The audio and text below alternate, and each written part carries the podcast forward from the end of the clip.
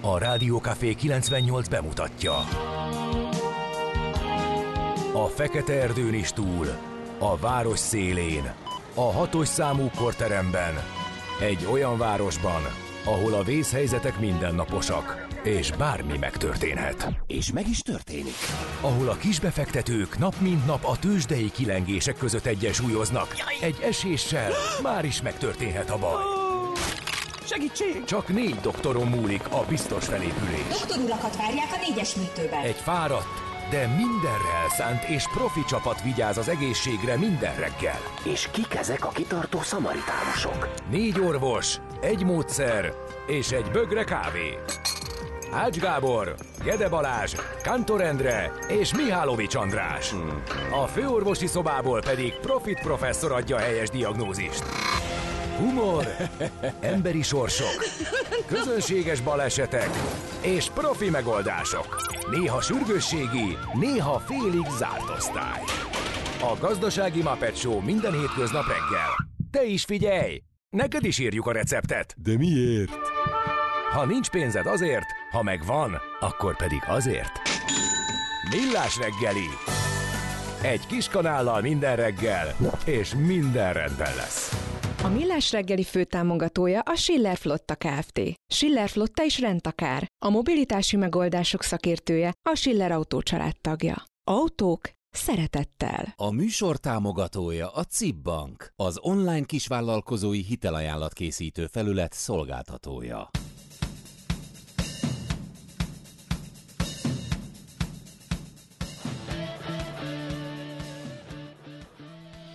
Természetesen nem ezzel kezdünk, hanem csak gyors volt a kezem, és elindult ez a zene, úgyhogy ez majd a következő lesz. De hát akkor egy kis betekintést kaptatok, hogy mi lesz a műsorban majd.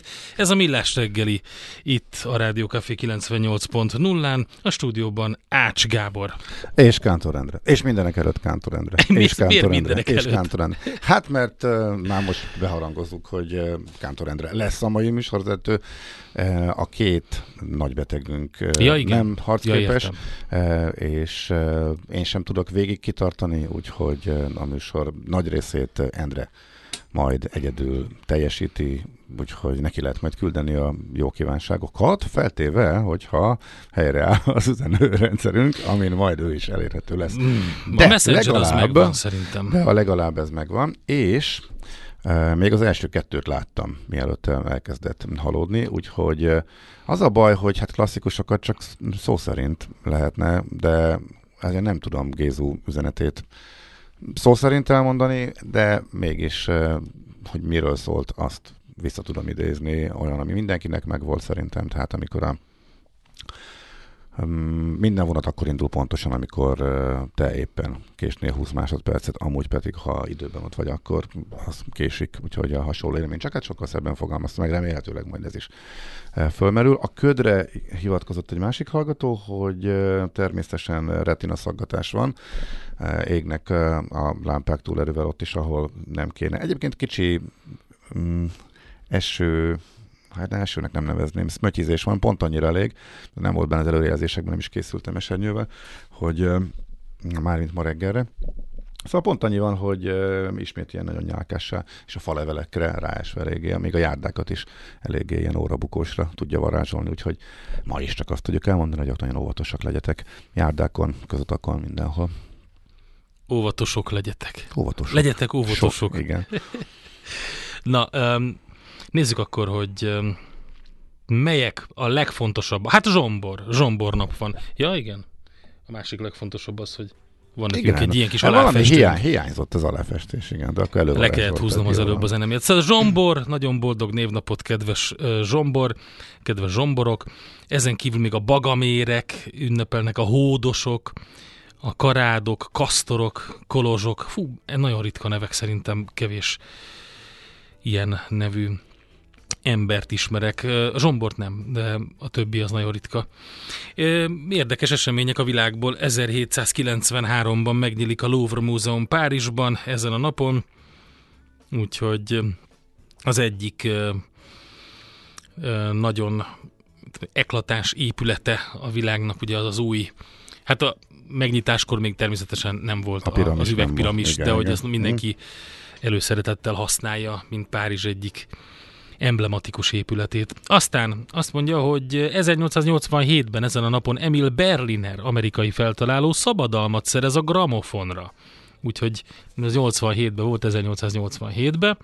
Nem sokkal később Wilhelm Konrad Röntgen egy új sugarat fedez fel. Ezt néztem, hogy egy új sugar, igazából nem új sugár ez, hanem neki és az emberiségnek új az a sugár, tehát ez nem egy új, egy létező sugár volt, egy régi sugár, de akkor ő fede, felfedezte 1895-ben. És amerikai választási purpárlé 1960-ban JFK az amerikai elnökválasztáson legyőzi Richard Nixont.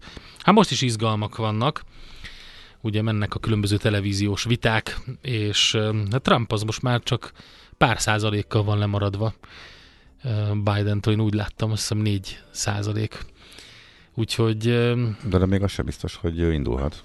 Tehát, hogy igen, de, igen a... de ez, ez egy mindegy, ez egy dolog. Ő azt mondja, azt elhessegeti, az legal issues és kész. Tehát az nem... Persze, az nem, az részéről ez érthető. Az azért fontos változás egyébként, mert korábban ugye az volt, hogy akkora volt köztük a különbség, ha Biden is eléggé népszerűtlen, hogy azt gondolták a demokraták, hogy az nekik jó, hogyha indulhat uh-huh. Trump, mert hogy Trump ellen van nagyobb esélyük, és akkor ez kezd szerte foszlani, hogy emiatt kezd izgalmassá válni, nyilván a jogi procedúrák is, meg az egész előválasztási küzdelem. Na, azt mondja, Születésnaposok, hogy... Bram Stoker, angol író, a Dracula című horrorregény szerzője 1847-ben született ezen a napon. Egy nagyon érdekes sztorit van ezzel kapcsolatban. Elég sokáig, most nem tudom, de tényleg ilyen én úgy emlékszem, hogy több mint 50 év, de lehet, hogy sokkal több, lehet, hogy 100 év is volt, hogy egy izlandi pacák lefordította a Drakulát, és nem vették észre jó sokáig, hogy gyakorlatilag újraírta az egészet. Tehát így nem nagyon tetszett neki, ahogy kimen, mi volt a regény kimenetele, teljesen újraírta, és egy, egy Dracula kutató jött rá erre az egészre, amikor gyűjtött különböző nyelveket, hogy milyen nyelvekre fordították le, ott milyen volt a fogadtatás, és ezt kutatta, és megdöbbenve vette észre, hogy, a, hogy az izlandi drakó teljesen más. teljesen átírta mondjuk egy obskurus kis nyelven, azért nem biztos, hogy észreveszi a, a világ, hogy mi történt. Hát ott máshogy ismerték. Tehát nagyon sokáig úgy futott a, a, az izlandi verzió, hogy köze nem volt az eredetihez. Hát van ez így. De Aztán nézzük. Péter Munk, vagy hát Munk Péter, Á. magyar származású kanadai üzletember, hát a rendszerváltás utáni egyik nagy befektető, itt Budapesten 1927-ben született, és 18-ban eh, hunyt el. Alain Delon. Alain Delon, francia színész, filmrendező, és az a kemény tekintet senki nem tud úgy nézni, mint Alain Delon. Úgyhogy... És senki nem tud annyi karaktert egy nap alatt legépelni, mint a következő születésnaposunk. Van, van kihívója szerintem. Igen. Ez, Leslie L. Lawrence a, ja, a abszolút is, kihívója igen, ez, ez szerintem igaz, Nemere Istvánnak. 1944-ben született Nemere István magyar író műfordító. Valamikor 13-12 éves koromban eh, kaparintottam a kezeimbe az első Ufo, Nemere. Ufós könyveket? Azt hiszem, igen, igen. Ő azzal és, nagyot a... Uh-huh és de, nekem nagyon tetszett. De egyébként igen, könyvszámban, meg kiadott művek számában azt mondom, hogy Leslie. Lawrence. Leslie. Lawrence azért az... megelőzte keményen, igen. tehát azért, akkor csak a második, a örökezüstérmestek hirdethetjük így érzésre, nem erre István. Aztán Freinreis Károly, Kossuth magyar rockzenész, zeneszerző 1946-ban született ezen a napon. Fú, micsoda zenei kavalkád is van itt, kérem szépen.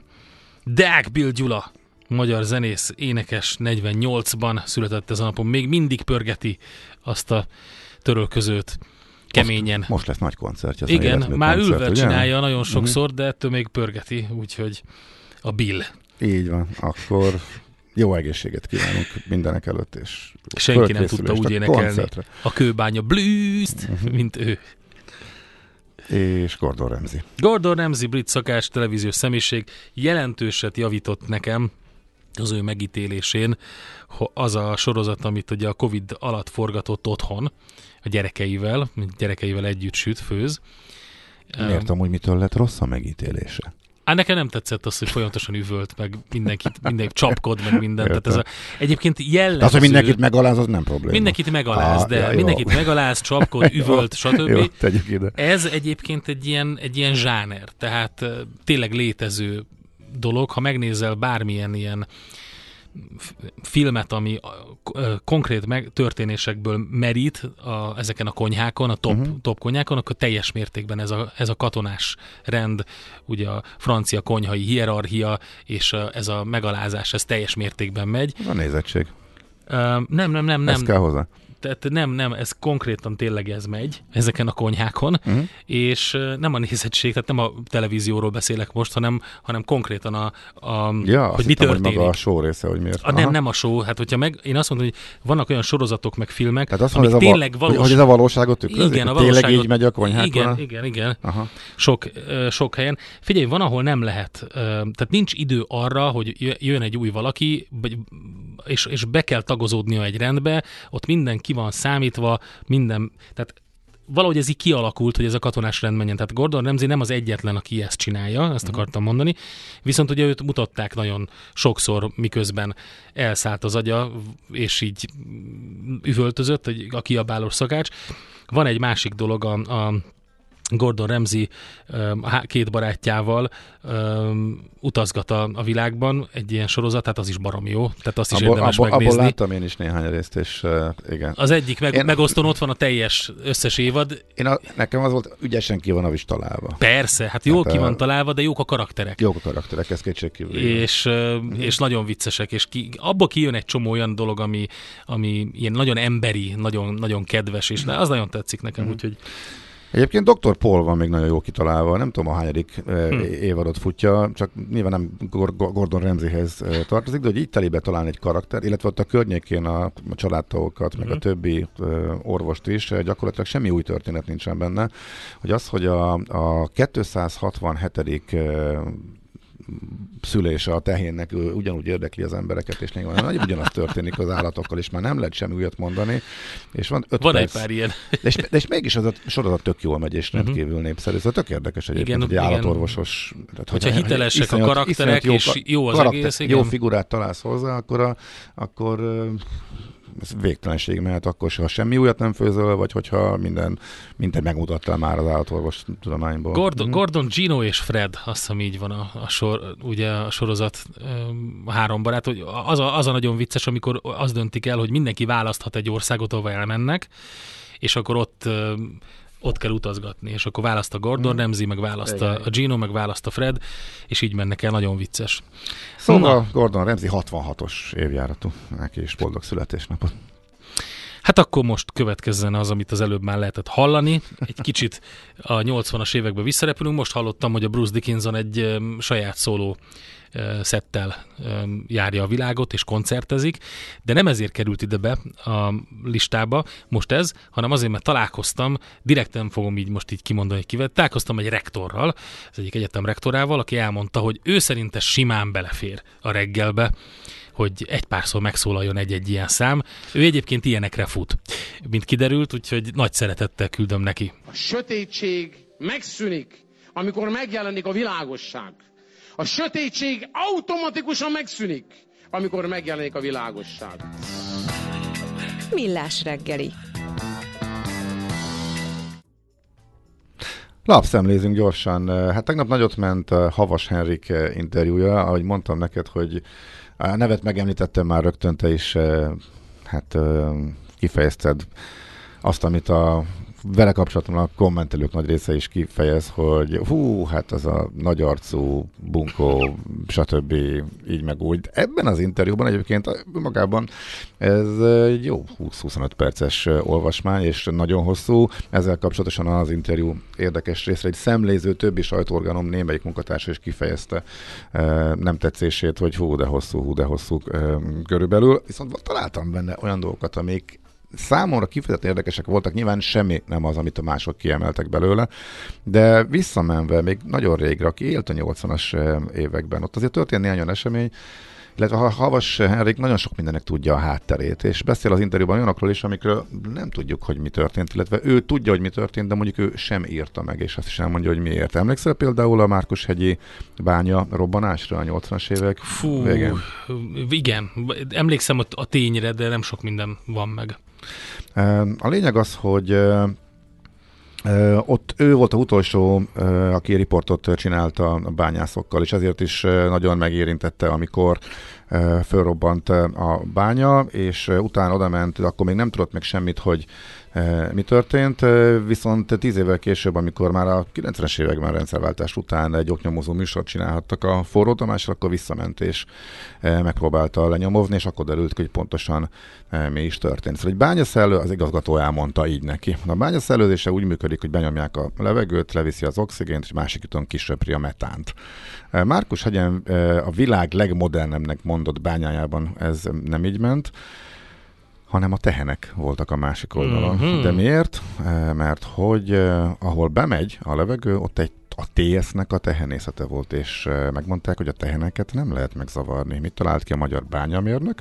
Hát a fújni nem lehet, majd szívják a túloldalról. Mi a különbség a szívás és a fújás között? Tehát ha benyomjuk a levegőt, akkor túlnyomást idézünk elő, visszapréseli már a kőzetbe a metánt. Ha szívjuk, hát akkor meg éppen, hogy kiszívja a kőzetben a metált. Megnő a koncentrációja. Ami nem probléma Magyarországon, legyen nagyobb áram, áramoltatás, szellőztessünk, csak hogy folyamatosan nem működött az áramoltatás, leverte a, a biztosítékot a transformátor, de erre is megvolt a megfelelő menetrend.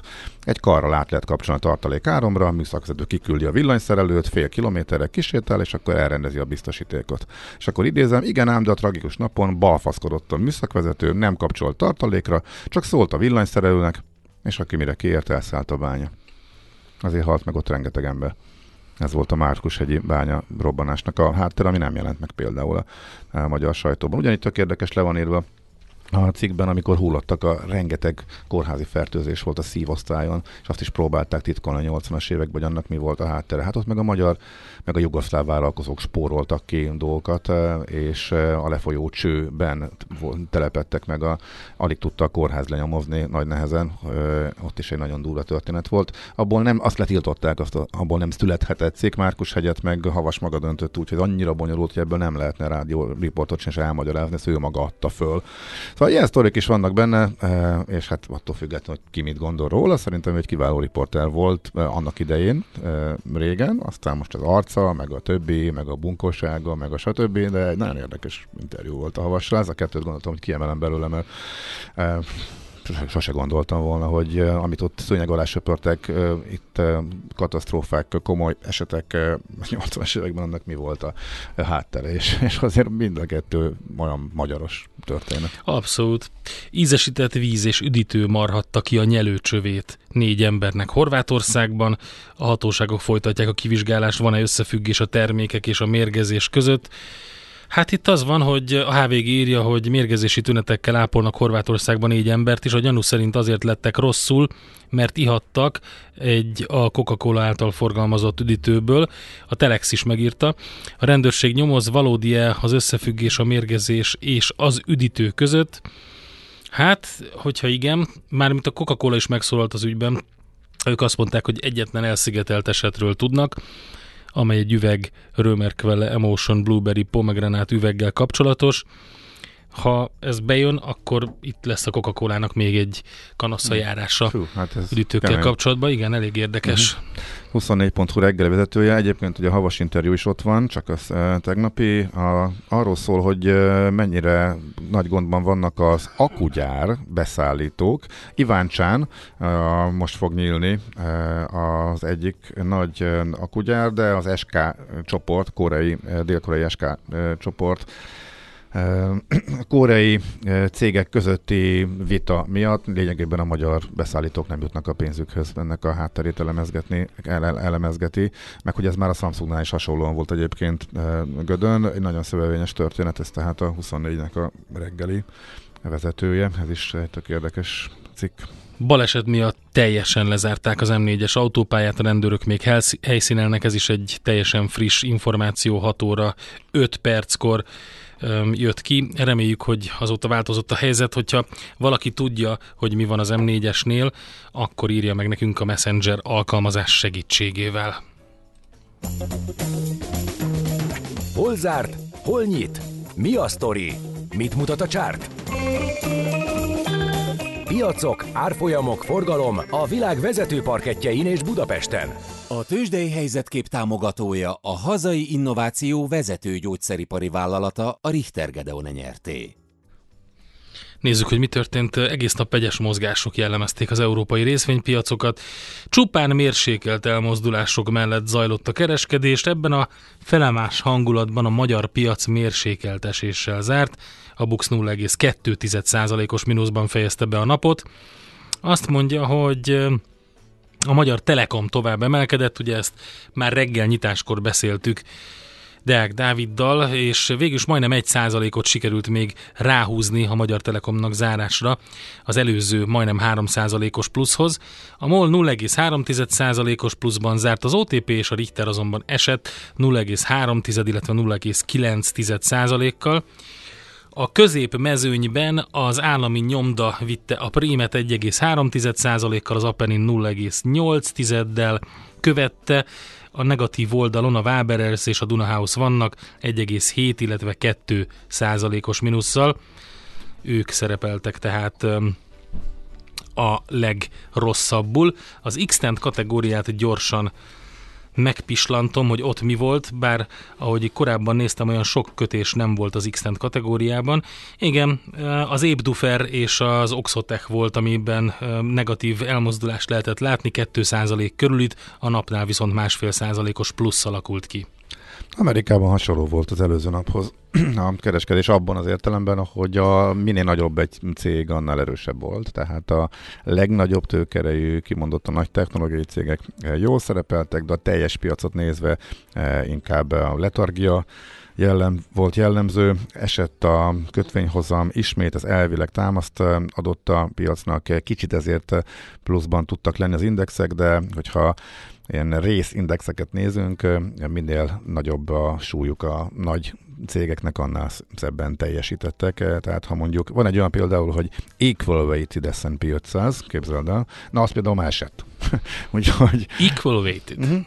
Hm. Tehát a minden papírt ugyan, ugyanakkorának számolsz, és a piaci értékükkel nem korrigál, az indexet, és nem viszik el a nagyok uh-huh. ugye a, a, az index értékelését, vagy uh, index mozgását, az ő súlyukat nem uh-huh. a, Értjük kapitalizációknak megfelelően alakítjuk, akkor ismét több papír árfolyam esett, mint amennyinek nőtt az ára. De így viszont az indexek szintjén, miután ezek a nagy indexek tartalmazzák, illetve a súlyozásukban ez szerepet játszik a nagyságuk, ezért azt mutatja, hogy ismét volt egy kicsi emelkedés a piacokon, úgyhogy kicsit ellenmondásos volt ismét az amerikai kereskedés. Mert Ubernek volt jó jelentése, 4% körül emelkedett az ismertebb cégek közül, de nagyjából ennyi. A Tesla vitte a primet 1,3%-os plusszal, az Uber, amit mondtam, majdnem 4%-ot tudott emelkedni, az Apple másfél, és a Palantir is másfél százalékos pluszban zárt. Tőzsdei helyzetkép hangzott el a Millás reggeliben. Tőzsdei helyzetkép hangzott el a hazai innováció vezető gyógyszeripari vállalata a Richter Gedeon nyerté támogatásával. Hát akkor veszem a kabátom. Jó van, Endre. ülj föl a vonatra, aztán Kénytelen vagyok. Hova, hova utazol? Debrecenbe. Debrecenbe kéne, kéne menni. Igen. A remélem pulykakast fogsz venni. Mindenképpen, de Tolerandi itt van, és De remélem, hogy nem lukasakast. Jaj. Oké, okay. Andi, neked, neked ezt Te vagy is. az egyetlen reményem. Én tartom a benned a lelket. Úgyhogy igen, képzeld el, a Gábornak van egy megjelenése, azért van ilyen szép ruhában. Igen, egyébként akartam mondani, hogy jól áll a Forbes, hátizsák, Forbes hátizsákban a érkezett. A rózsaszín, jól Milyen divatos, amikor Forbes hátizsákban megy Forbes rendezvényre. Hát így van, Úgy megy be, tudod, és szerintem azt így mutatja direkt, hogy de Menő. tök jó. Egyébként tényleg jó. Jól megy az akódhoz a hátizsák. Jaj, köszönöm szépen. Ennyi dicséretet szerintem összesen az elmúlt három év alatt nem kaptam. Mármint a stáb szintjén, nem a hallgatókról beszélek. Csak el kell menni idő előtt. úgy, úgy tűnik. Na jó van, szóval... Jó van, Gábor, elengedünk. Kitartás nektek meg, és jó műsort. Andika, mi a helyzet? Minden rendben? Nagyon zaklatottan indult a reggelem, de A, ja, igen. Mm. később keltem, mint terveztem, nem kicsit. Na, mekkora ráhagyás? Tessék? Te nálad mekkora ráhagyás? Tehát a, a bútolási idő, mert épít, az, az, mi, mi, az, hogy hívják ezt? Ébredés? Mhm. Uh-huh. Még keresem a szavakat. Tehát az ébredés és a helyszínre érkezés között nálam egy ilyen 40-45 perc telik el. Ó, azt hiszem, Most alacsony. Mhm. 9. Ó, az komoly. Az komoly, kérem szépen. Úgyhogy. Jó, nem látszik, na, nem látszik, nem látszik. Lehet, hogy a nyelv pörgésében valami hallatszik, nem látszik. Na hajrá. Hát akkor szervusz Gábor, Sziasztok. és uh, mi pedig ha- meghallgatjuk Czoller Andi híreit, utána pedig jövünk vissza Budapest rovatunkban. Um, a fő témánk ugye az, hogy hát több fő témánk van, mert hogy a járókelővel beszélgetünk, illetve hát a Molnár Zsuskával, a Járókelő Közhasznú Egyesület kommunikációs koordinátorával, és hát ahogy szoktuk, megnézzük azokat a legfontosabb dolgokat, amik éppen történnek a járókelőn, a bejelentéseket, úgyhogy nem mutogasd a minyont, Gábor, hanem menj a vonathoz, mert elkésed. Na, A mai világban könnyen félrevezetnek a csodadoktorok és a hihetetlen megoldások. Az eredmény? Hája pocim marad, a fej még mindig tar, a profit meg az ablakban. De már is segítenek a legjobb orvosok. Doktor megelégedés, doktor higgadság, doktor vidámság és doktor nyugalom. Doktor úr, ennek össze-visszaver a GDP-je, a pulcosa meg egy csökkenő gyertya. Két végéről égette. Ezt visszakalapáljuk, és olyan hozamgörbénk lesz, amilyet még dr. Alonso Mózdi sem látott. Millás reggeli. A gazdasági Muppet Show. Figyelem! Fogyasztása függőséget okoz. A Millás reggeli főtámogatója a Schiller Flotta Kft. Schiller Flotta is rendtakár. A mobilitási megoldások szakértője a Schiller Autó tagja. Autók szeretettel. A műsor támogatója a CIP Bank, az online kisvállalkozói hitelajánlat készítő felület szolgáltatója. Na hát jó reggelt kívánunk mindenkinek, aki most csatlakozik 7 óra 10 perckor a Millás reggelihez, itt a Rádió Cafén. 0636 98 0 98 0, bár ezeket most még nem látom, úgyhogy valójában inkább az infokukacmillásreggeli.hu és a Messenger alkalmazás az, amit szeretnék, hogyha használnátok. Ott tudunk kommunikálni, mert valami miatt nem működik ez a gép, de hát dolgozunk rajta. Tegnap elindult itt egy komolyabb probléma az üzenő, üzenetküldő alkalmazások kapcsán, és azóta nem sikerült rendesen megjavítani. Minden esetre mi azért csináljuk a műsort, és folytatjuk, például ezzel. Egyre nagyobb buborékban élünk, de milyen szép és színes ez a buborék. Budapest, Budapest, te csodás! Hírek, információk, események, érdekességek a fővárosból és környékéről.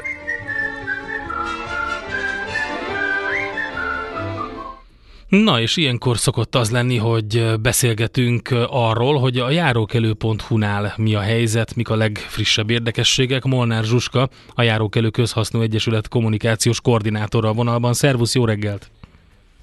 Sziasztok, jó reggel! Na, azt mondja, hogy kezdjük a legfrissebbel. Um, nincsenek hozzá még eventek a Facebookon, de hamarosan lesznek. Uh, egy másik Damjanics, november 24-től december 10-ig. Ez micsoda? Ez a Járókelő Egyesületnek egy közterületi átalakítása akciója lesz. Egy másik Damjanics néven fog elindulni a Damjanics utcában, nem meglepő módon. November 24-én fog elindulni ez a közterületi átalakítás. Itt tulajdonképpen azt fogjuk megmutatni, hogy mire lehet használni a közterületeinket, hogyha mondjuk ezek nem parkolóhelyek.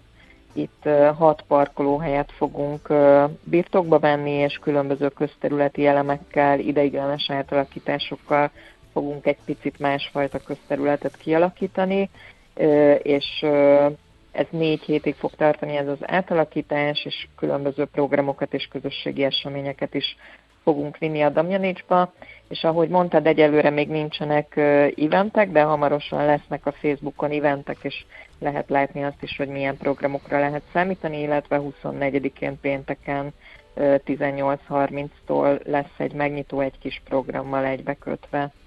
Tehát, hogy mi mindenre jó hat parkolóhely, ugye? Te, egyébként ezt akkor lehet leginkább észrevenni, amikor kiürül a város, mert valami olyan, hely, olyan esemény van, vagy filmforgatás például, akkor hirtelen üresnek tűnik egy pár közterület, hogy nem parkolnak ott autók. Igen, tulajdonképpen azt lehet látni ilyenkor, hogy a közterületeink azok a parkolóhelyek miatt korlátozottak, de hogyha esetleg felszabadítunk parkolóhelyeket, akkor ezeket a területeket teljesen más funkcióval is hasznosíthatjuk, és ezt próbáljuk mi most megmutatni, hogy mi mindenre lehet használni, akár, akár csak hat parkolóhelyet is. Oké, okay, nézzük akkor ezt a másikat, születésnapi nagy takarítás, november 12.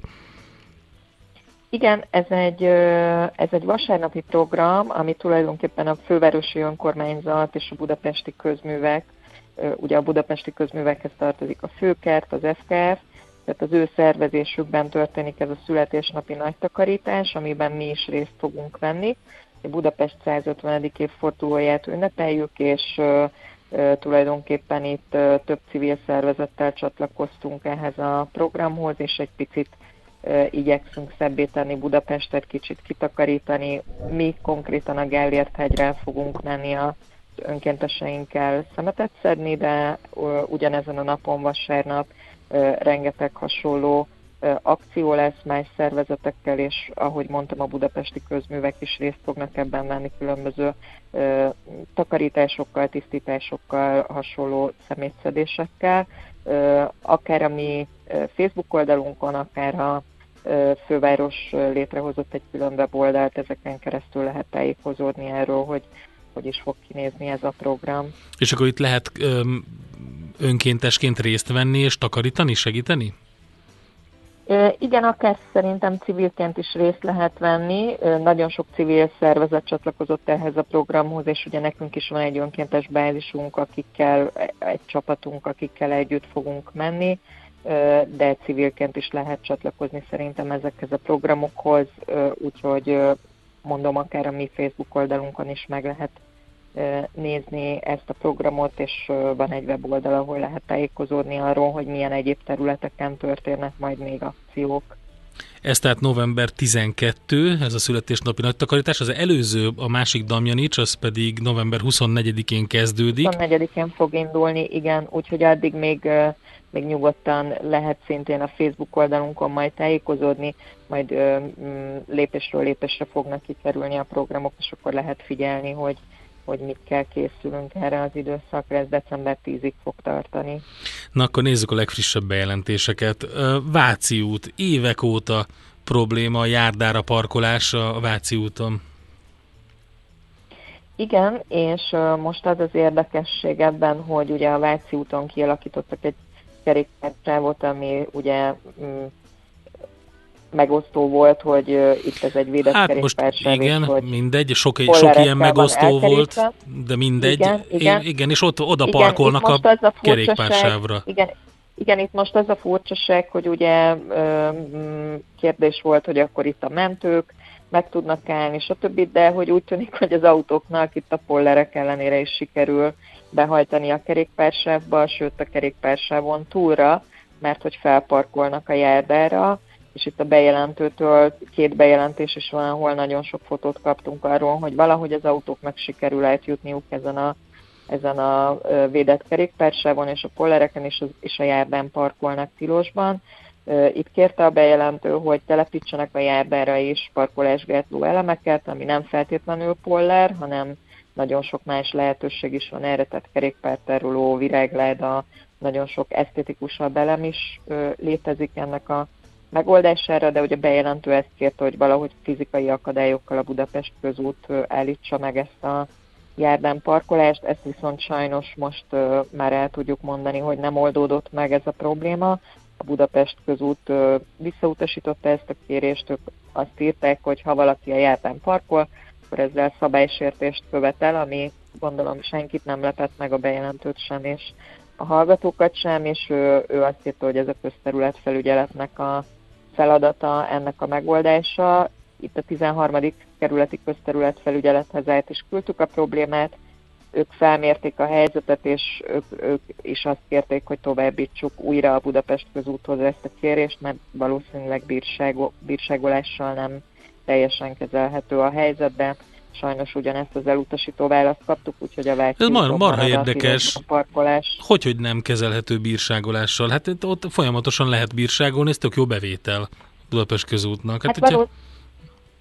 Ez nem a Budapest közútnak, tehát ez a közterület felügyeletnek ja, bocs, igen, a feladata igen, igen, a bírságolás. Igen, igen. Ö, valószínűleg azért küldtek vissza, mert ne, nem volt indoklás, de hogy valószínűleg azért, mert előfordul, hogy olyan számban és olyan ütemben történik ez, hogy nem tudja kezelni a közterület felügyelet, vagy ők is azt látják a legjobb megoldásnak, hogy fizikai elemeket telepítsenek. Egyébként általában ez egy egyszeri költség, ami nagyon hosszú időre megoldja a a, a helyzetet, és uh, mi is általában azt szoktuk mondani, hogy ezeknek a fizikai elemeknek a telepítése sokkal egyszerűbben oldja meg, mint az, hogy folyamatosan egy területen, folyamatosan a közterület felügyelet csak oda kell, hogy koncentráljon, mert, mert, mert a bírságolás nem oldja meg.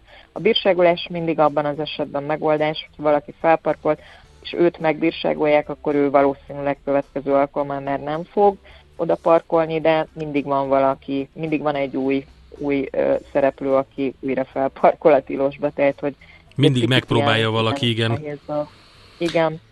Nyilván ez a járókelőket és a bicikli, bicikliseket, mert egyébként az, az is rossz, hogyha felparkolnak a, a járdára, de én azt vettem észre, és használtam ezt a biciklisávot, hogy nagyon sokan csak egyszerűen odaállnak a biciklisávra. Igen, ez is előfordul, és nem csak ennél a kerékpársávnál, hanem sok más kerékpársávnál is előfordul, hogy akár, akár oda parkolnak, akár csak várakoznak villogó lámpával, és akkor kerülgetni kell ezeket az autókat. A Városligetnél van még egy érdekesség, ott az egyik bejelentőtök szerint az Ajtósi Dürer és az Icsi Géza találkozásánál lévő új zebra szabálytalan.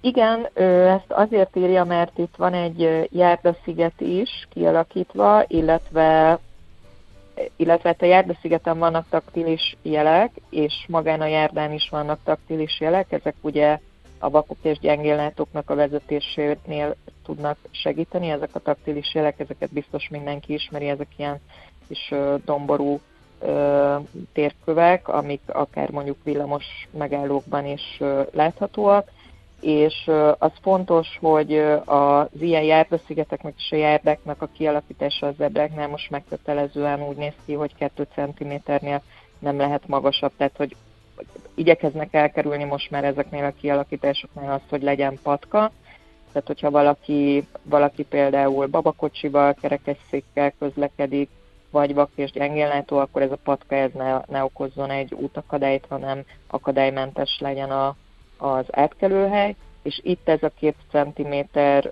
tehát itt, itt nem történt meg a sűjesztés, hanem ez a két centiméter, vagyis a patka az így itt van ennél az ebránál, úgyhogy lényegében nem akadálymentes a kialakítás, ami azért is érdekes, mert a Városligetben azért nagyon sokan járnak, akár babakocsival, akár kerekesszékkel is járhatnak pihenni, kikapcsolódni, és azt se felejtsük el, hogy nincs annyira messze a vakok intézete, tehát hogy itt ezen a környéken pedig még inkább indokolt lenne egy akadálymentes kialakítás, úgyhogy azt kéri a bejelentő, hogy a szabályoknak megfelelően sűjesztésekkel ö, lássák el ezt a, ezt a gyalogátkelőt.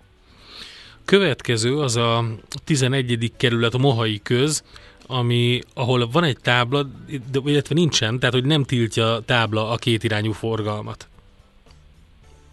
E, igen, itt tulajdonképpen e, kétirányú forgalom lehetséges ebben az utcában, és a bejelentő azért e, jelzett, mert, mert kérte, hogy, e, hogy itt változtassák meg a, a forgalmi viszonyokat, mert annyira szűk az utca, hogy két autó nem fér el egymás mellett, sőt belátás veszély is van a kereszteződésben, tehát hogyha mondjuk valaki éppen kihajt, egy másik autó meg szeretne behajtani, akkor nem fogják látni egymást, tehát itt akár ütközés is előfordulhat, úgyhogy ő azt kéri, hogy itt, itt cseréljék ki a táblákat, mert, mert most már két irányú közlekedést mutat a, táb- a jelzőtábla.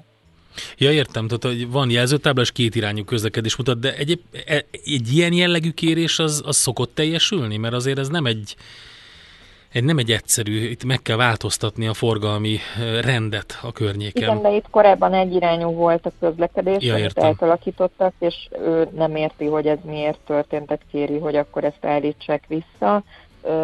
Nyilvánvalóan, hogyha baleset veszélyes, akkor, akkor ez teljesen egyértelmű, hogy akkor ezt vissza kell állítani. Inkább az a kérdés itt, hogy miért, miért lett ez két irányú ez az utca úgyhogy erre várjuk mi is a választ, ezt a 11. kerületnek küldtük tovább.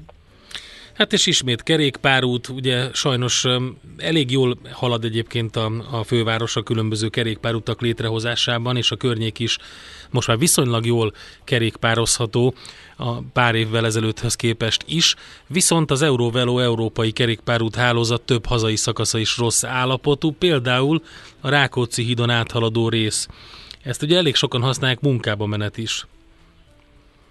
Igen, itt írja a bejelentő is, hogy ezt sokan használják munkába menet, vagy kirándulások alkalmával, és ahogy mondtad is, ez az Eurovelo, tehát az európai kerékpárhálózatnak a része, és tele van repedésekkel, ugye a repedések mentén ilyenkor a, a járda burkolata is egy picit megemelkedik, tehát hogy ez egy ilyen ilyenkor egy ilyen zötyögős érzés, de hogy vannak olyan részek, ahol akár ez bales, balesetveszélyes is lehet, és azért nyilván mivel ez egy európai kerékpárúthálózat egyik szakasza, ezért ezt illene egy kicsit jobban karbantartani, úgyhogy ezt kéri a bejelentő is, hogy figyeljenek erre, és, és itt alakítsák át a felületet, újítsák meg.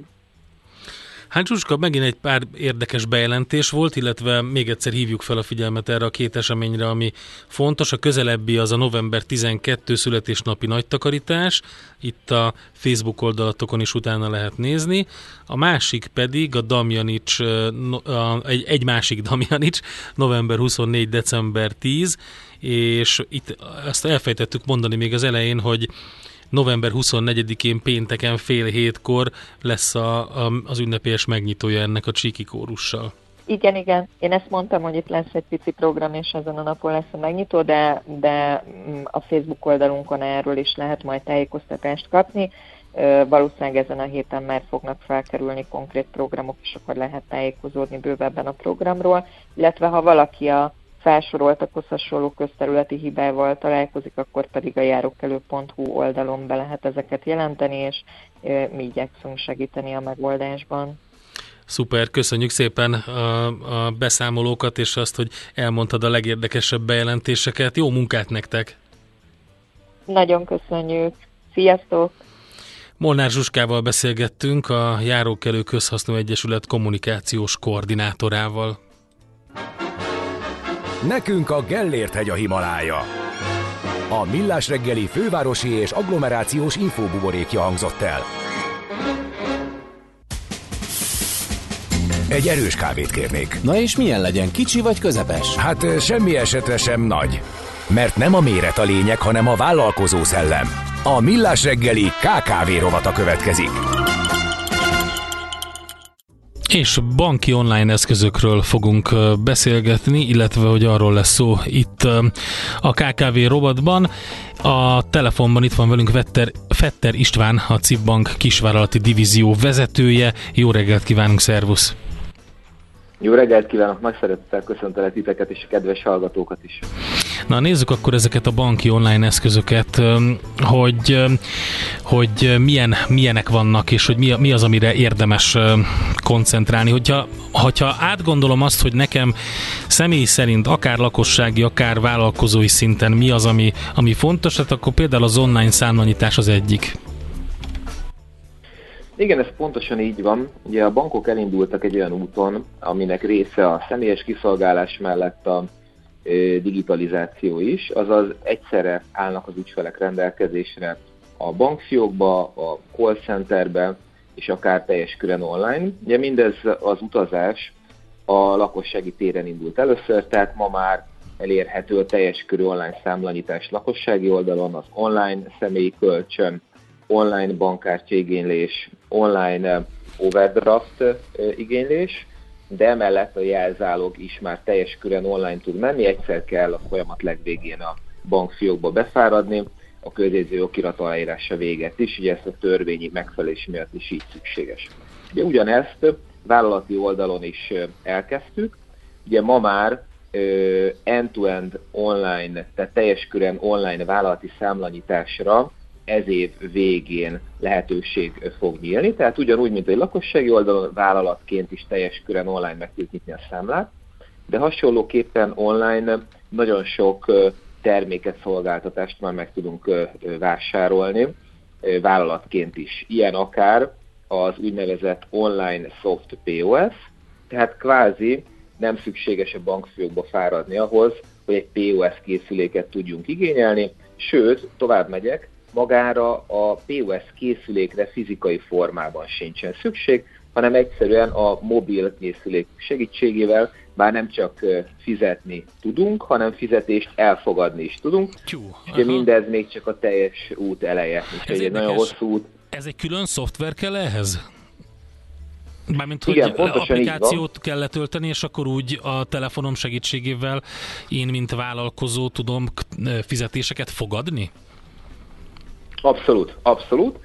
Ö, annak függvényében, hogy milyen készülékkel, milyen okos eszközzel rendelkezünk, az adott sztorba kell bemenni, ott le kell tölteni egy, egy applikációt, nyilván előtte szerződést kell kötni a, a bankkal, és ugye, ahogy említettem, ezt megtehetjük vagy úgy, hogy a fiókba befáradunk és papíralapon aláírjuk a szerződést, vagy úgy, hogy még ha nem is rendelkezünk számlával, akkor is teljes körűen online, anélkül, hogy a bankfiókba befáradnánk, meg tudjuk igényelni a szolgáltatást, és nem csak meg tudjuk igényelni, meg is tudjuk kapni, nem kell hozzá fizikai eszköz, aláírjuk a szerződést online, letöltjük az applikációt online, és már onnantól kezdve tudunk fizetést elfogadni a mobiltelefonunkkal. Ez nagyon jól hangzik. Sok mindenki szerintem, aki öm, a KKV szektorban dolgozik, pont ez a, ez, az, ez a POS készüléknek a megszerzése, az ezzel kapcsolatos gond, az egyik dolog volt. A másik meg az ugye, hogy az időszűkében nem tudom, hogy, hogy mit láttok feedbackben vagy visszajelzésben, de hogy nem annyira szeretnek már időt szánni arra, hogy bemenjenek a bankfiókba. Bár lehet, hogy a másik oldal is igaz, hogy a Covid után egy picit van arra igény, hogy személyesen találkozzanak az üzletkötőkkel, meg bankárokkal. Igen, ez egy nagyon jó felvetés. Úgy általában tendenciózusan azt látjuk, hogy, a, hogy az emberek, úgy ha általánosan beszélünk, akkor, akkor a a, a fiatalabb generációk még inkább, illetve a, a digitálisan érettebb ügyfelek még inkább egyre kevesebb időt szeretnének a, a bankfiókba tölteni. Ugye általánosságban is igaz minden iparágban, hogy nagyon sok tevékenység, szolgáltatás az online térbe terelődött. Mi úgy foglaltuk ezt össze, hogy jellemzően, amit otthonról is könnyen, egyszerűen el tudunk intézni, azért a legtöbb ügyfél nem szeretne a bankfiókba fáradni, hanem egyszerűen online elintézi saját maga. Viszont ami magasabb hozzáadott értékű, amihez tanácsadói szerepkör kell, amihez egy, egy, egy jó, jófajta beszélgetés kell, ami bizalomra épül, amit nem tud kiváltani jelenleg még az online tér, és lehet, hogy jövőben sem fog tudni, ahhoz pedig érdemes a bankfiókba menni. Tehát azt szeretnénk, hogy ne azért kelljen a bankfiókba fáradni az ügyfeleinek, hogy valamilyen administratív, bürokratikus dolgot intézzenek el, hogy valamilyen papírt aláírjanak, valamilyen pecsétet megkapjanak, egy bankkártyát átvegyenek, egy online bankolást beállítsanak, hanem azért, hogyha nekik valódi kérdésük van, ahol egy szakértővel szeretnek beszélni, de emellett lehetővé tesszük természetesen, hogy bármelyik ügyfelünk bármikor a bankfiókba tudjon fáradni, és akár egy egyszerű administratív dolgot is ott el tudjon intézni, mert tudjuk, hogy nagyon sokfélék vagyunk, és mi tiszteletbe tartjuk azt is, hogyha valaki valamit nem az online térbe szeretne elintézni. Mi a helyzet a Széchenyi kártya, Kavosz Széchenyi kártyával? Itt is online, hogy is mondjam, tehát hogy itt is változik a Széchenyi kártya igényléssel és ezzel kapcsolatos hitelajánlat készítéssel a felület, és, illetve hogy online ezt meg lehet tenni? Jelenleg valóban ez a legnépszerűbb hitelezési forma, sőt ugye a leasingben is elérhető.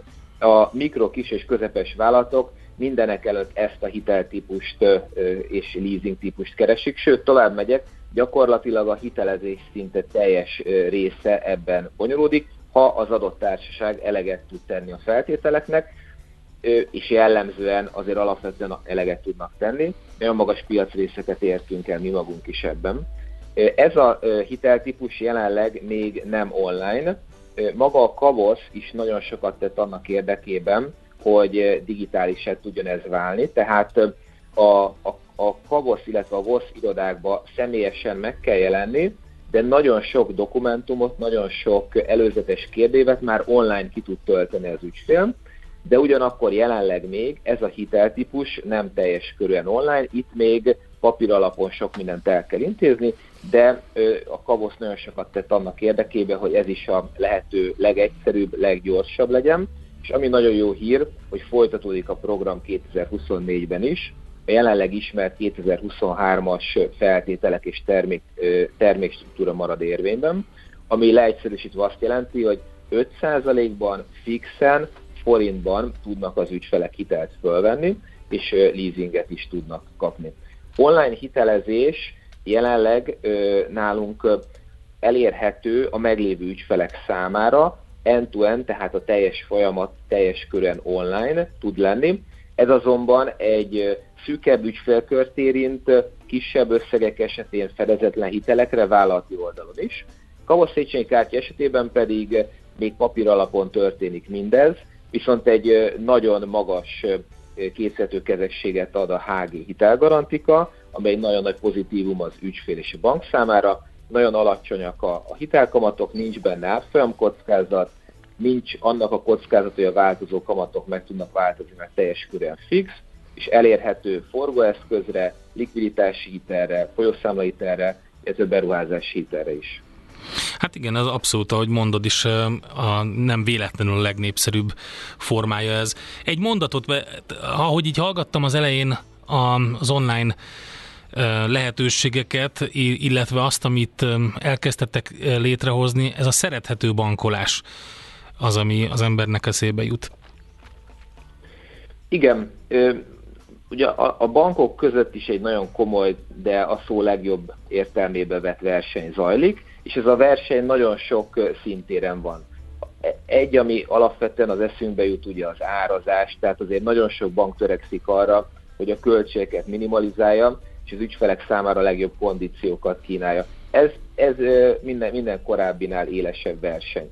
De emellett van egy nagyon komoly verseny a kockázatok terén is, tehát melyik bank milyen típusú kockázatokat és hogyan tud vállalni. Itt is eltérő hozzáállásokat tudunk meg, me, látni, és ez nagyon helyes. De van egy másik olyan terület, sok egyéb mellett, akár a digitalizáció, az innováció mellett, ami szintén egy nagyon komoly versenyelőny tud lenni. Mi ezt úgy neveztük el, hogy szerethető bankolás, ami azt jelenti, hogy az ügyfelek mellett vagyunk akkor is, amikor ne adj Isten nehezebb élethelyzetben vannak, akkor is, amikor komoly szakértői ö, tanácsadásra van szükség, és arra törekszünk, hogy a lehető leghosszabb ideig, akár ugye a, a teljes működés alatt fennálló, hosszú távú, stabil, tartós partneri viszony tudjon kialakulni, ami a, a bizalmon alapul, és nem a, a rövid távú hasznok, érdekek mentén történik. Tehát nem az az érdekünk, hogy a lehető legrövidebb idő alatt a lehető legtöbb terméket a legmagasabb áron adjuk el, hanem az, hogy megértsük az ügyfél valódi igényét, mire van szüksége, és mi miben tudunk segíteni, és jó értelemben véve tudunk nemet mondani, hogyha mi úgy látjuk, hogy az ügyfélnek arra van szükség, hogyha valami túl kockázatos lenne, hogyha mi úgy gondoljuk, hogy az ügyfélnek nem arra van szükség, végig tudjuk beszélni vele korrektül. A szeretető bankolás tehát arról is szól, hogy ne úgy érezze az ügyfél, hogy valami negatívum fog történni, ha befárad a bankfőbe, hogy ellátogat a, a, a bank oldalára, hanem egy pozitívnak fogja föl, amiből ő is a szó szoros és átvitt értelmébe gazdagodik, és ő is előre tud lépni. Hát igen, abszolút ez a jövő, nem az, amit mondtam, mert az van a fejébe az embereknek, nagyon sok mindenkinek, hogy ez, ezt szeretnék a bankok, meg úgy általában mindenki, hogy gyorsan meggazdagodni, kiszipolyozni, kizsigerelni az ügyfelet, de hát ugye ez nem fenntartható. Abszolút, tehát ez, ez semmiképpen nem, nem célra vezető, és mérjük is folyamatosan az ügyfelek elégedettségét, nagyon sok különböző módszertannal, akár a Net Promoter Score-ral, akár mi magunk próbavásárlásokra járunk, vagy hát külső célbevonásával értelemszerűen, ahol, ahol a saját kollégáinkat is megnézzük, hogy hogyan szolgálják ki az ügyfeleket. Ugye azt tapasztaljuk, hogy sokkal elégedettebb az az ügyfél értelemszerűen, akivel rendszeres kapcsolat van, aki, aki jól ismeri a vállalati banki kapcsolattartóját, vagy ügyfélkapcsolati menedzserét, itt rendszeresen keresnek és érdemi jó tanácsokkal látnak el. Úgyhogy nagyon fontos a, valóban az innováció és a digitalizáció, hogy jól működjenek a rendszerek, stabil legyen, hogy a visszaéléseket meg lehessen előzni, de mellette ugyanennyire fontos a személyes kapcsolat, a bizalom, a rendelkezésre állás, és főleg, amikor, ne adj Isten, valami probléma, fennakadás van, de azt szoktuk mondani, és, és tényleg ezt látjuk statisztikailag is, hogyha ne adj Isten, van egy elégedetlen ügyfél, akivel valami negatívum történt, úgy érzi, hogy a bank valamiben nem jön el, de utána ö, komolyan veszük a problémáját, felhívjuk, meg beszélünk vele, és ami még fontosabb, hogy utána érdemben meg is oldjuk azt a problémát, na az az ügyfél nem, hogy visszatér a korábbi elégedettségi szintre, de még sokkal elégedettébbé is válik, és még inkább ajánl minket. Szóval ez egy külön kihívás, egy nagyon szép feladat, amivel minden nap küzdünk, de, de, de bízunk benne, hogy jól megküzdünk, hogy visszahozzuk a ne adj Isten elégedetlen ügyfeleket, és a legelégedettebbé tegyük őket. Legyen így, István, köszönjük szépen az információkat, további szép napot, jó munkát nektek! Nagyon, nagyon szépen köszönöm, Endre, sziasztok, szép napot, köszönöm! Fetter Istvánnal beszélgettem a Cibbank kisvállalati divízió vezetőjével. A Kopaszúrnak kész a kávéja. Mert a lényeg a vállalkozó szellem. A Millás reggeli KKV rovata hangzott el. Mindenki csak beszél róla, de nem tudja miért. Repkednek a buzzwordök, de nincs mögöttük tartalom. Mi segítünk eligazodni a digitális transformáció viharos tengerén. Digitális iránytű. A Millás reggeli digitális értelmező rovata. Hát pont egy jó zenével ö, szeretnénk foglalkozni, illetve zenehallgatással, mert hogy ö, azt lehetett olvasni, hogy pusztán azzal, hogy zenét hallgatunk, írtózatos mennyiségű energiát fogyasztunk el. A napokban jelent meg egy hír, hogy a Filkins Drift Brit zenekar a végére ért egy olyan turnénak, amit az emisszió kibocsátás jegyében gyalog tettek meg a Velszi partvidéken, de ez könnyebb mondani, mint megcsinálni. Ráadásul ugye egy duóról van szó, egy hegedűs, egy gitáros, hát sokkal könnyebb dolga volt, mint egy e, nagy zenekarnak, mindig az Iron Maidennek így a műsor elére visszatérve, akik saját repülőgéppel érkeznek Budapestre. Minden esetre e, itt van velünk a vonalban Pádár Péter, a Magyar Telekom középvállalati és közigazgatási üzletág igazgatója. Jó reggelt, szervusz! Jó reggelt, üdvözlöm a hallgatókat is! És ennek kapcsán beszélgettünk arról, hogy a zenehallgatás az mennyi um, hogy is mondjam, mennyi energia igényel és milyen károsanyag kibocsátással jár? Hát igen, imádtam ezt a cikket, egyébként nagyon-nagyon jó gondolatok vannak benne. Talán leszámítva egy picit a, a a címét, ugye ez a pusztán azzal, hogy zenét hallgatsz, írtózatos mennyiségű energiát fogyasztasz. Ez rögtön ugye a, kicsit ilyen ambivalens érzéseim vannak, amikor rögtön a fogyasztóra akarják tolni az egész felelősséget, hogy te tehetsz róla, mert zenét hallgatsz. Hát nem biztos, hogy ez így annyira korrekt szerintem. Ugye nyilván megvizsgálnám azt, hogy ugye ezeket a platformokat kihozza létre, kiad rá engedélyt, eh, milyen környezetvédelmi eh, szabályokat kell betartaniuk a működésükhez, és többi, és többi. Eh, borzasztóan érdekes dolgok vannak a cikkben, tényleg az, hogy több afrikai állam éves energiafogyasztását el tudja érni egy-egy népszerűbb videóklipnek a lejátszása a Youtube-on, ugye több milliárdos megtekintés számmal. Ezek borzasztóan elgondolkodható dolgok, tehát nagyon tetszik, hogy a cikk ilyenekre felhívja a figyelmet. Hát tényleg elgondolkodik rajta az ember, hogy ugye fogjuk a kezünkben az okostelefonunkat, rákattintunk egy, egy, egy klipre, egy zenére, elindul, és, és olyan, olyan végtelennek és kimeríthetetlennek tűnik az egész, igaz? Tehát bármilyen igen, igen, és bármikor meghallgathatom, de a mögötte, mögötte energiát fogyasztunk, mögötte nem végtelen energiaforrások és erőforrások állnak. Igen, sajnos, és ugye volt arról számítás korábban is, hogy mondjuk egy Google kereséssel, vagy Bing kereséssel, tök mindegy igazából, milyen um, emisszió kibosátás, milyen energia uh, felhasználás jár. Ugyanez természetesen, de nem gondolunk bele. Tehát ugye az ember tök nyugodtan bekapcsolja valamelyik zenei streaming szolgáltatóját, és hallgatja a zenét, de közben a, valahol a háttérben a messzi-messzi távolban elképesztő nagy szerverparkok üzemelnek, és borzasztó nagy energiát használnak fel, meg hőt bocsátanak ki. Ez egy, az egy alap, alap dilemma, vagy egy nagyobb érdekes kérdés, ilyen filozófiai kérdés, el szoktak vinni ilyen irányba AI-ról, meg egyébről szóló beszélgetéseket is, trendkutatók, jövőkutatók, hogy ugye egy okostelefonnal rengeteg dolgot meg tudunk csinálni, most már a mesterséges intelligencia is ott van a zsebünkben, és mire használjuk, zenehallgatásra, cicák videók nézésére, meg stb. dolgokra. Nem zárható ki az egyén felelősséget, tehát semmiképpen nem szeretném ezt mondani, hiszen ugye megint csak egy óriási ősi bölcsesség, hogy alapvetően a döntéseink határozzák meg a, azt, hogy, azt, hogy hogyan élünk és mit csinálunk. Tehát eldönthetjük, hogy mire fordítjuk azt a kezünkben, zsebünkben lévő technológiát, ami ugye tényleg most már mindenféle információs hozzáférést ad.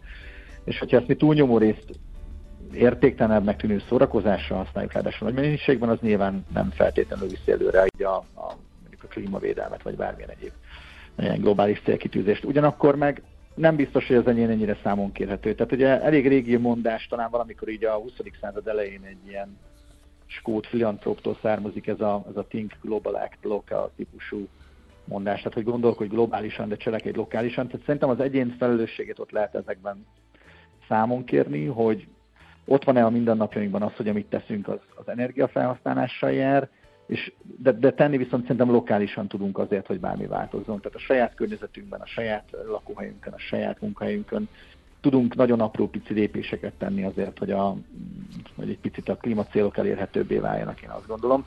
Én azt nem feltétlenül a felhasználókon kérném számon, hogy vannak ilyen globális platformok, amiken ennyi és annyi zenét tudunk hallgatni, és és ezzel, uh, hogy mondjam, tegyük őket depressziós, miközben éppen azért raktak be egy jó számot, hogy talán Hát igen, ez, ne, ez nehéz, és ugye megfogalmazódott a kérdés a hallgatókban is, hogy nem ár, hogy olcsóbb legyártani milliónyi kazettát, CD-t, ceruzelemet a Walkmanhez, tehát hogy a, hol van a, a, a kettő között a, az egyensúly. Nem, hát uh, nyilván nem, és valószínűleg, hogyha ezek a, ezek a streaming szolgáltatók olyan törekednek a karbonsemlegességre, hogyha olyan energiákat használnak, amik megújuló ahhoz, hogy a szerverparkjaikat üzemeltessék, nem a sivatag közepére teszik a szert, senki nem rakja oda, de tehát nyilván olyan helyekre helyezik el a szerverparkjaikat, ahol, ahol, ahol hatékonyan lehet azoknak a fűtését, energiállátását megoldani, akkor azt gondolom, hogy ez az ő oldalukon lévő felelősség.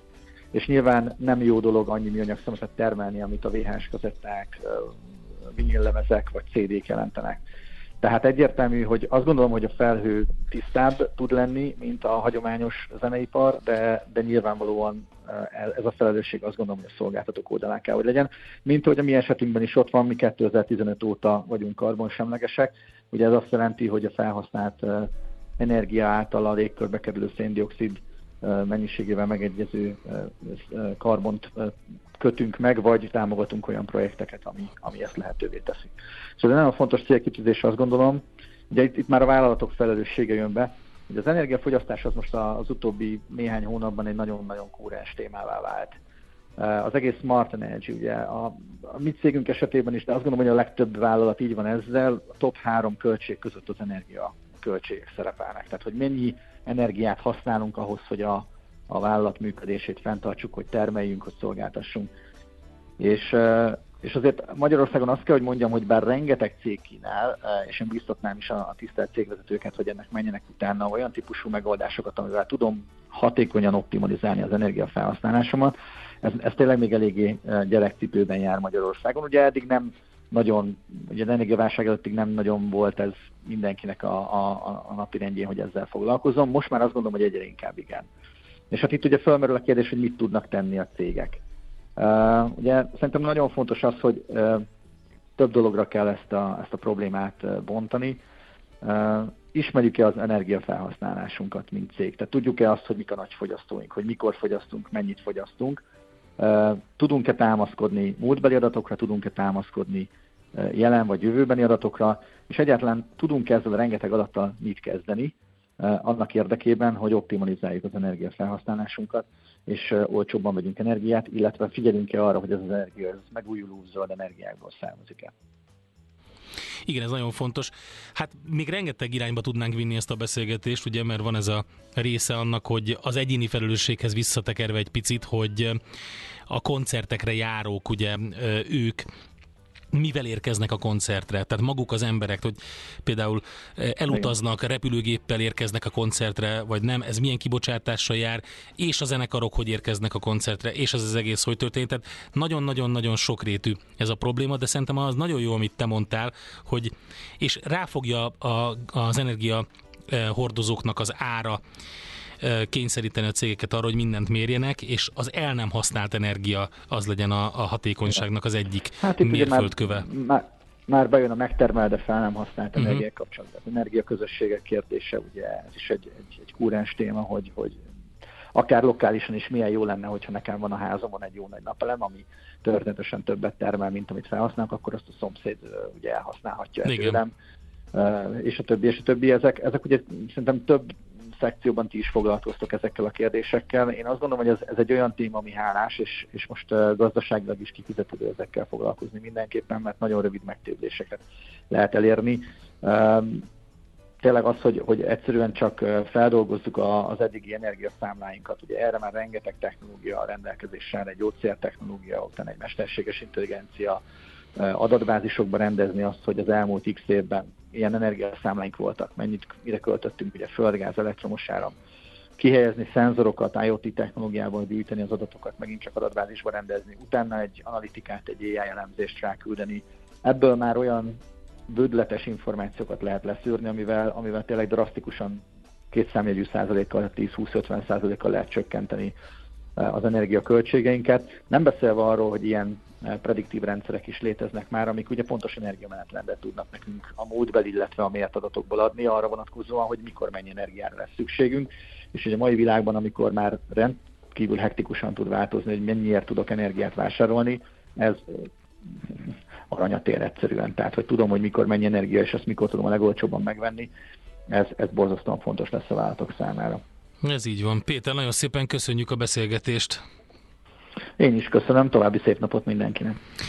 Pádár Péterrel beszélgettem a Magyar Telekom középvállalati és közigazgatási üzletág igazgatójával. A beszélgetés kiindítója a kubit.hu-n található hír volt, aminek egy kicsit blikfangos a címe, de nagyon érdekes adatokat tartalmaz, tehát a Kubiton lehet elolvasni, pusztán azzal, hogy zenét hallgatsz, írtózatos mennyiségű energiát fogyasztasz. Digitális iránytű hogy a sokat emlegetett buzzwordök és paradigmák mögött legyen valódi tartalom is.